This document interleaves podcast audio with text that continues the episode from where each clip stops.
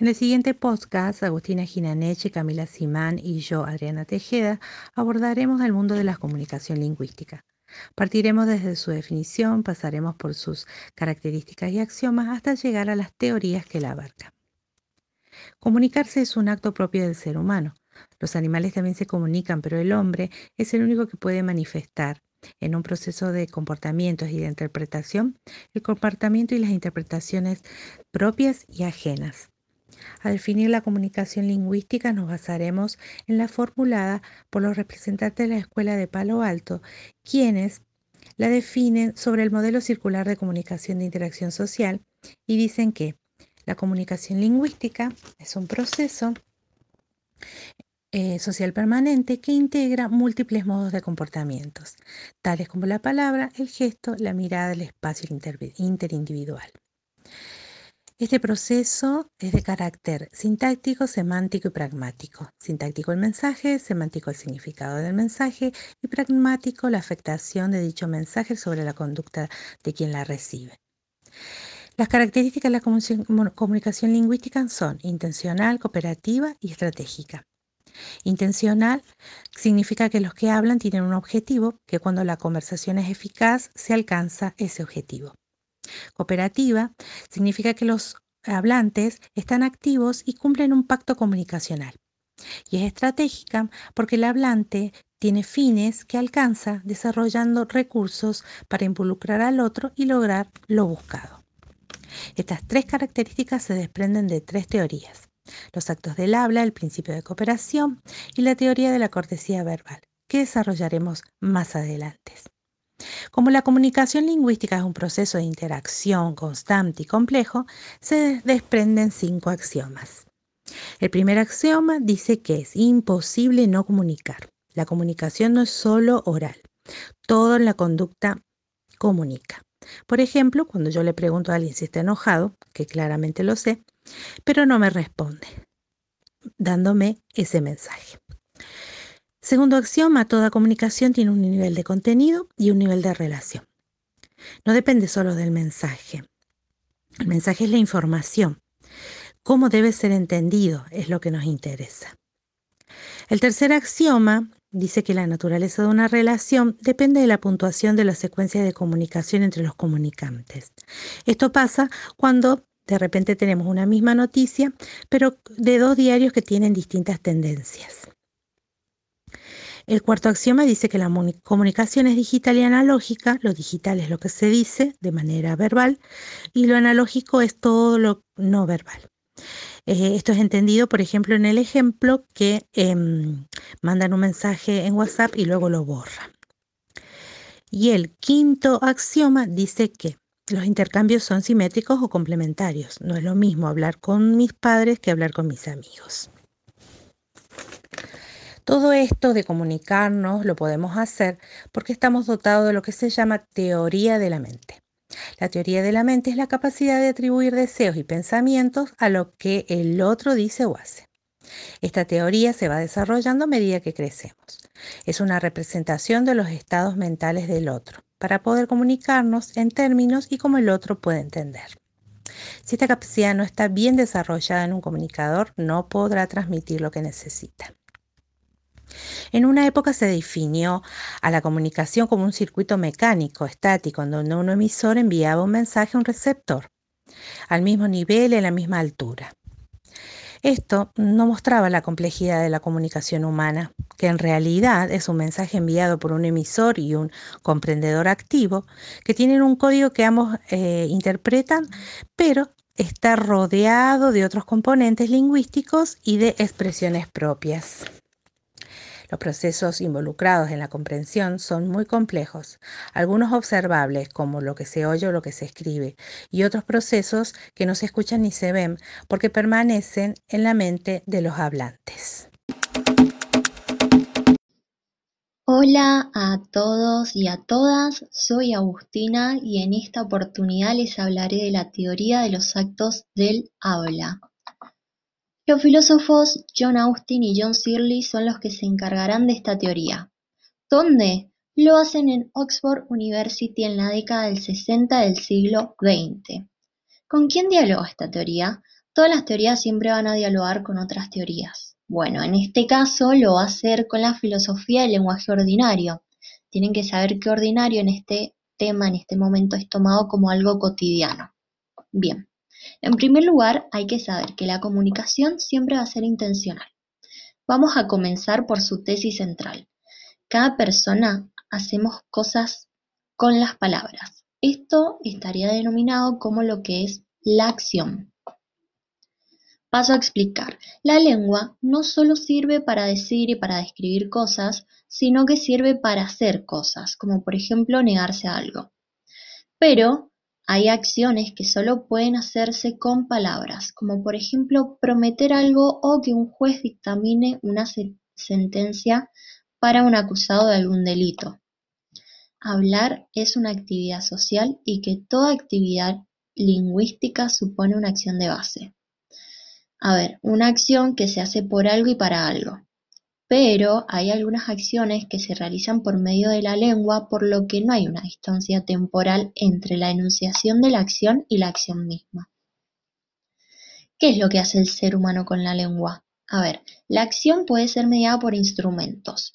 Puede ser por el cuerpo, por la psiquis, en este caso sería la mente, y también puede estar mediada por palabras. En este caso sería decir es hacer. Ahora nos vamos a dirigir a los conceptos más centrales. Van a haber dos enunciados. Con la lengua uno puede describir al mundo con los enunciados constatativos, que pueden ser calificados como verdaderos o como falsos.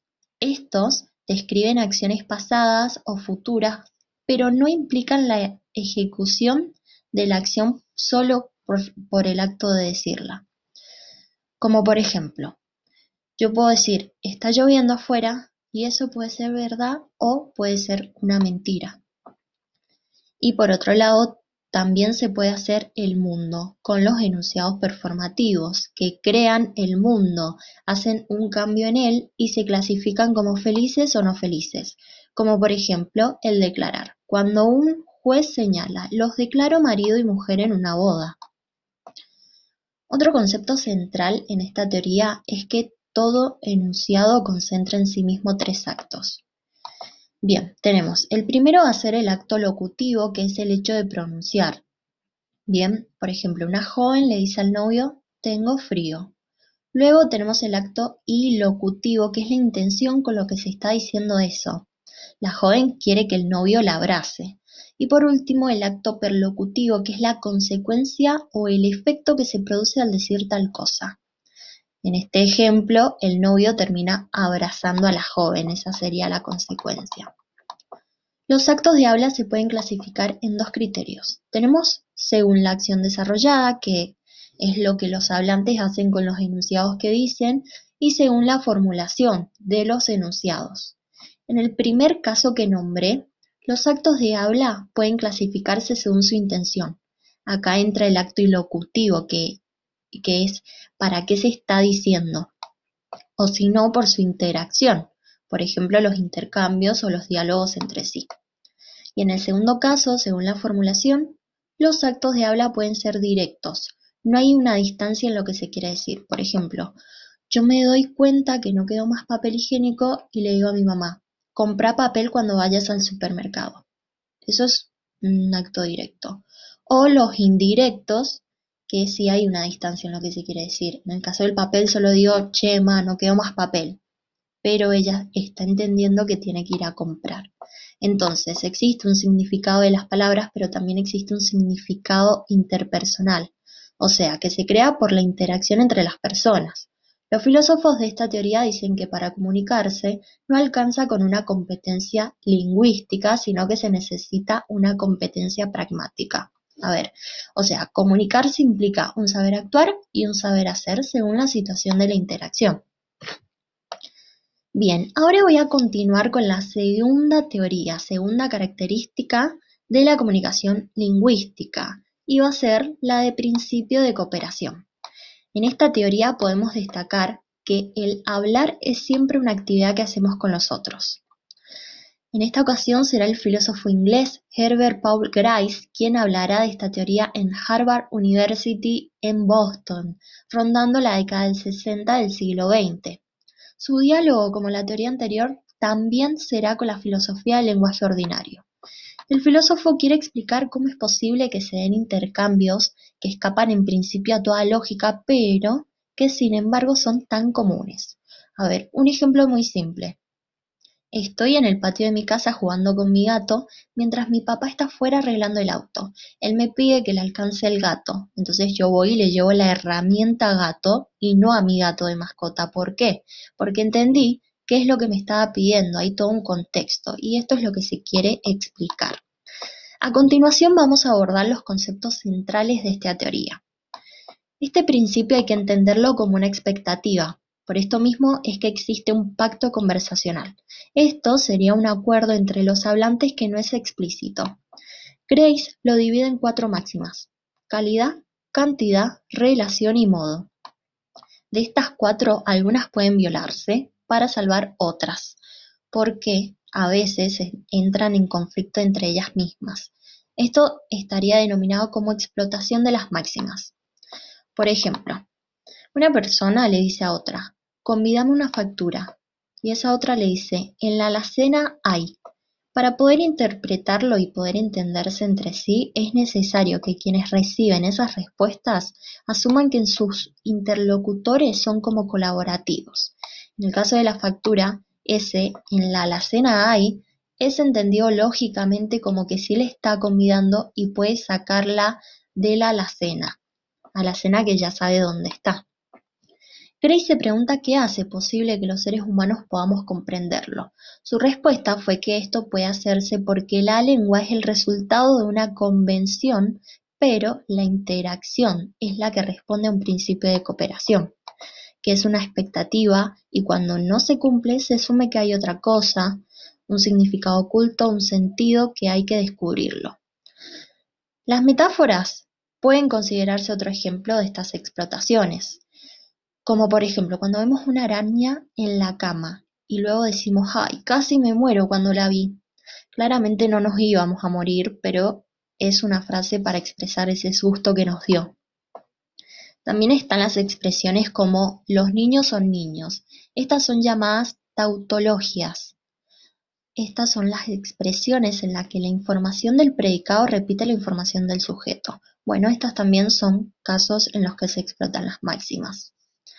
Y bueno, para ir finalizando con este pequeño tema, esta teoría, Grace sostiene que en el uso de la lengua el significado siempre va a ser intencional. Esto es lo que quiere dejar en claro. El principio de cooperación es un principio de racionalidad que guía la interacción verbal entre individuos sociales. Bueno, acá terminé con esta teoría y ahora va a continuar mi compañera. Muchísimas gracias. Llegamos a la teoría de la cortesía verbal, de la mano de Brown, Levinson, Lakoff, Gossman, Gris, Leach y Amadeo, todos especialistas en lingüística y comunicación, conoceremos cuáles son los mejores recursos para lograr que quien nos oye se sume a lo que necesitamos y así lograrlo. Cortesía deriva de corte, allí en la corte de los castillos de reinas y reyes, donde los modales respondían a convenciones culturales que se enseñaban. Estaban altamente codificados y pautados, lo que llamamos hoy protocolo, y dependía del lugar que se ocupaba en esa sociedad. Había un protocolo para reyes, reinas, sirvientes y demás personas. Esta teoría de la cortesía verbal surge, a raíz del principio de cooperación, el cual sostiene que entre los hablantes hay un pacto comunicacional que se funda en la calidad, en la cantidad, en la relación y en el modo. Brown y Levinson advirtieron que además de estas máximas, el comportamiento verbal está sujeto a una serie de convenciones. Retoman la noción de territorio de Goffman y dicen, cada individuo tiene un territorio físico según sus posibilidades económicas y un territorio psicológico que es la identidad social. Lo físico hace referencia al lugar donde se vive, donde se pertenece. Puede ser una habitación, una casa pequeña, una mansión. Y el territorio psicológico, Brown y Levinson lo llaman imagen pública o face. Ese territorio mental interno tiene dos caras, una positiva y una negativa. La imagen positiva es el deseo que tiene una persona de ser apreciados, queridos, respetados y reconocidos socialmente, y así poder compartir sus deseos, aficiones y creencias. Ejemplo, cuando uno habla de manera empática, simpática y con respeto. La imagen negativa, en cambio, es el deseo que tiene una persona de mantener un espacio propio, libre de intromisión, donde sus actos no sean impedidos por otros y resguardar su privacidad. Un ejemplo de esto es cuando no queremos hacer algo o no estamos de acuerdo, pero así todos mantenemos y reducimos las controversias en la situación y nos sentimos más eh, formales y distantes. Brownie Levinson dice que todo hablante tiene una imagen positiva y una negativa, y sabe que su oyente también las tiene, y por eso el hablante respeta las imágenes del oyente para que él respete las suyas, y así se logra un equilibrio. Es por esto que cada grupo social genera sus rituales de cortesía, que son un conjunto de prácticas destinadas a evitar riesgos que puedan plantearse en las interacciones. Por ejemplo, no es lo mismo un saludo oriental de Japón, China, Corea, en donde la reverencia y la distancia es importante, a un saludo ruso donde uno estrecha la mano y se da dos besos. En grupos sociales menos codificados como los occidentales, los nuestros, debemos acudir a un repertorio de estrategias discursivas, es decir, recursos lingüísticos para lograr objetivos comunicacionales. Las estrategias en el discurso son utilizadas para preservar la imagen ajena y la propia. Por eso se llaman estrategias de cortesía. Lakoff nos aconseja que al comunicarnos utilicemos las siguientes máximas de cortesía. No impongas tu voluntad al interlocutor. No importunes o coartes. Ofrece opciones. Haz que tu interlocutor se sienta bien. Sea amable. Y refuerza los lazos de camaradería. Un ejemplo de esto es cuando estamos en una situación comunicacional evitar interrumpir o gritar y hablar sobre el otro, eh, dar opciones en, lo que se piensa, siempre dirigirse de manera amable, eh, tratando todo el tiempo de, de que haya un lazo de amistad o de respeto. Estas máximas siempre giran en torno al oyente. Como aprendieron en los actos del habla, este es el punto de vista perlocutivo. Todo el tiempo podemos elegir ser cortés o descortés en un intercambio lingüístico, lo que significa que obtendré distintos resultados. Cuando soy cortés, opto por usar las máximas de Gris y Leach, es decir, regirme bajo el principio de cooperación con sus máximas de calidad, cantidad, relación, modo. Y también, como dice Leach, utilizar el tacto, la generosidad, la molestia, la aprobación y la unanimidad. Cuando elijo ser descortés, por el contrario, hago sentir incapaz a las personas, culpable al oyente, lo que implicará que recibiré un trato igual. Un ejemplo de esto puede ser cuando uno pide de dos maneras diferentes. Puedo decir, Pablo, me necesito esos libros, ¿me los podrías pasar? O de manera descortés, che, pásame los libros, ya, entonces podemos concluir en que la teoría de la cortesía del habla se trata del poder de las palabras, de hablar para hacer que el otro haga. Para lo cual utilizaremos estrategias comunicacionales de manera cortés, logrando así un equilibrio entre la imagen positiva y negativa propia y la del otro para lograr que el oyente se sume a lo que el hablante quiere lograr.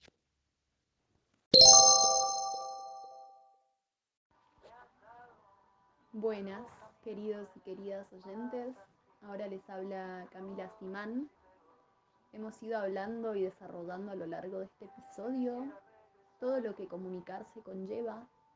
Hemos entendido que el simple esquema de emisor, receptor y mensaje no va, no va con la comunicación social porque tiene que ver con mucho más. Tiene que ver con que muchas veces hay interferencias en el medio hablar no es tan fácil. Muchas veces tenemos parates, barreras y demás. Así que bueno, eh, como bien mi compañera Adriana anteriormente les comentaba de la comunicación lingüística, que es un tema elemental para comprender el que vamos a desarrollar a continuación, que va a ser la competencia comunicativa. ¿Quién tiene que ver con competencia comunicativa? Bueno, es lo que mm, son los saberes que aprendemos y también enseñamos, que son de índole social, no genética, que nos van a capacitar para adaptarnos en el marco de la sociedad donde vivimos. Nos van a capacitar brindándonos herramientas, estrategias para irnos adaptando eh, a donde nosotros vivimos, a donde nos tocó nacer. Esta competencia, ¿cuándo empieza? Bueno, va a empezar desde niños, desde el momento en el que entramos en el mundo de los adultos. Desde que escuchamos a nuestra mamá hablar, a nuestro papá, y vemos que vemos, escuchamos que tienen otro, otra forma de comunicarse capaz sea por otra edad o demás, en ese momento no se nos ocurre, pero claramente es por ello. Y nos vamos eh, metiendo, sumergiendo en este mundo de la comunicación. Es un saber constante, ¿sí? Pero vamos a hacer un paréntesis aquí porque la competencia comunicativa no tiene nada que ver con la competencia lingüística, que es la postulada por Noam Chomsky y esto está, mm, tiene que ver con los, el saber hablar y aprender nuevos idiomas, que nada tiene que ver con la competencia comunicativa. ¿sí? No la confundan jamás, porque si no Chomsky los escucha, se enojaría muchísimo. Ahora retomando nuestro tema de competencia comunicativa, vamos a decir que es multimodal, porque en ella podemos encontrar competencia no verbal, es donde el hombre interpreta, el hombre y la mujer, interpreta y produce contenidos de fotos, dibujos, esquemas y demás. Todo lo simbólico. Tenemos la competencia verbal, que tiene que ver con lo relacionado con la oralidad y todo lo que hablar conlleva. También la competencia pragmática, que esta la vamos a encontrar en la competencia verbal como en la no verbal y viene referida a las estrategias comunicativas que vamos a utilizar para lograr fines, intenciones, propósitos. ¿Qué va a ser esto? Bueno, va a ser cómo lo hablamos, a lo que hablamos, cuándo lo hablamos, cuándo callamos, por qué callamos. Bien, así que bueno, eh, comentarles también que mm, la competencia comunicativa Em, integra una competencia más amplia, que es la intercultural, en la cual nosotros debemos desarrollar estrategias para interactuar con personas que viven en nuestra misma sociedad, pero pertenecen a otro grupo social, a otra edad, otro rango etario y demás. Un ejemplo claro es cuando nosotros tenemos que adaptarnos para hablar con nuestro profesor, donde no le vamos a hablar igual que a un amigo, porque si no nos puede llegar a desaprobar y no es lo que queremos. También, bueno, vamos a decir, em, todos estos saberes son eh, cinco, donde en el primero vamos a encontrar que vamos a aprender, también enseñar, a saber ser, que es todas las actitudes y valores que nos, nos empujan a interesarnos en la otra persona, en el de al lado, dejando de lado prejuicios, porque nosotros somos con el otro, no vivimos solos en este mundo. Vamos a saber entender donde relacionamos acontecimientos de otro contexto cultural, lo vamos a explicar y lo vamos a asimilar con el de nuestra propia cultura. Es una, le llamo yo, especie de empatía cultural. También tenemos el saber aprender, barra hacer, donde son habilidades de aprendizaje, de descubrimiento, para adquirir conocimientos de distintas culturas. Decimos que comunicarse es un constante aprendizaje, es un proceso muy amplio.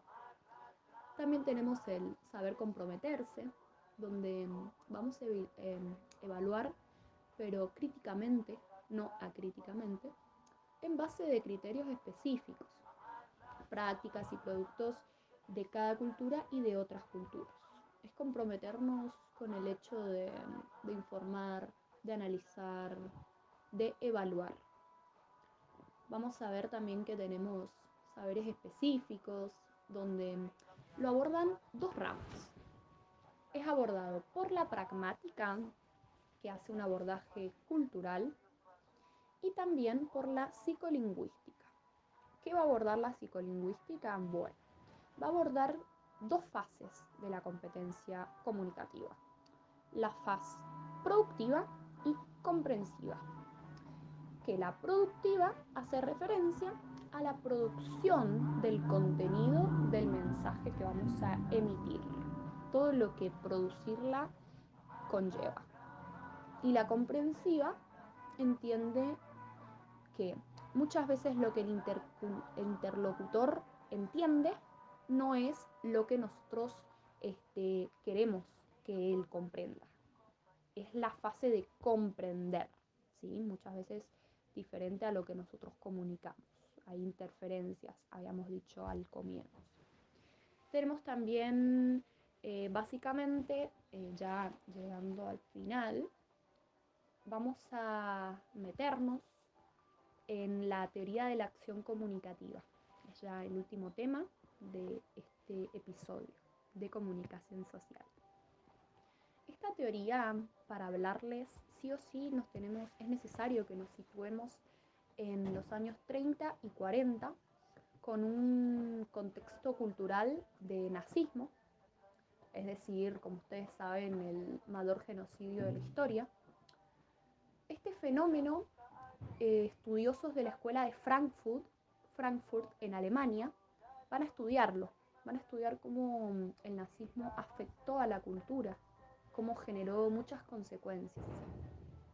Particularmente mm, el estudioso Jürgen Habermas se interesa por el poder. Pero ¿cómo se interesa por el poder? Hace un enfoque mm, a modo de cómo el, poder nos afecta, nos cambia, nos incide, ¿sí? Y nos va a decir que hay diferentes formas de hablar, de imponerse, que nada tienen que ver con la violencia, sino que se puede hablar a través de la razón. En este caso nos va a decir a través de la razón comunicativa. Entonces vamos a decir que este, este estudioso plantea esta teoría diciéndonos que hay emitidos que llegan a ser significantes a nivel social, adquieren un sentido social. Puede ser fuerte, débil, eh, tiene que ver con cómo se dice este mensaje. Establece él que se puede hablar negociando sentidos, llegando así al consenso, debatiendo. Sostiene que todas las posturas se pueden escuchar. Fomenta la igualdad, fuera de la censura, estableciendo sociedades democráticas. Es muy interesante esta teoría porque en base a esto va avanzando la sociedad y se va llegando a, poder hablar, a la libertad de expresión que es tan valorada.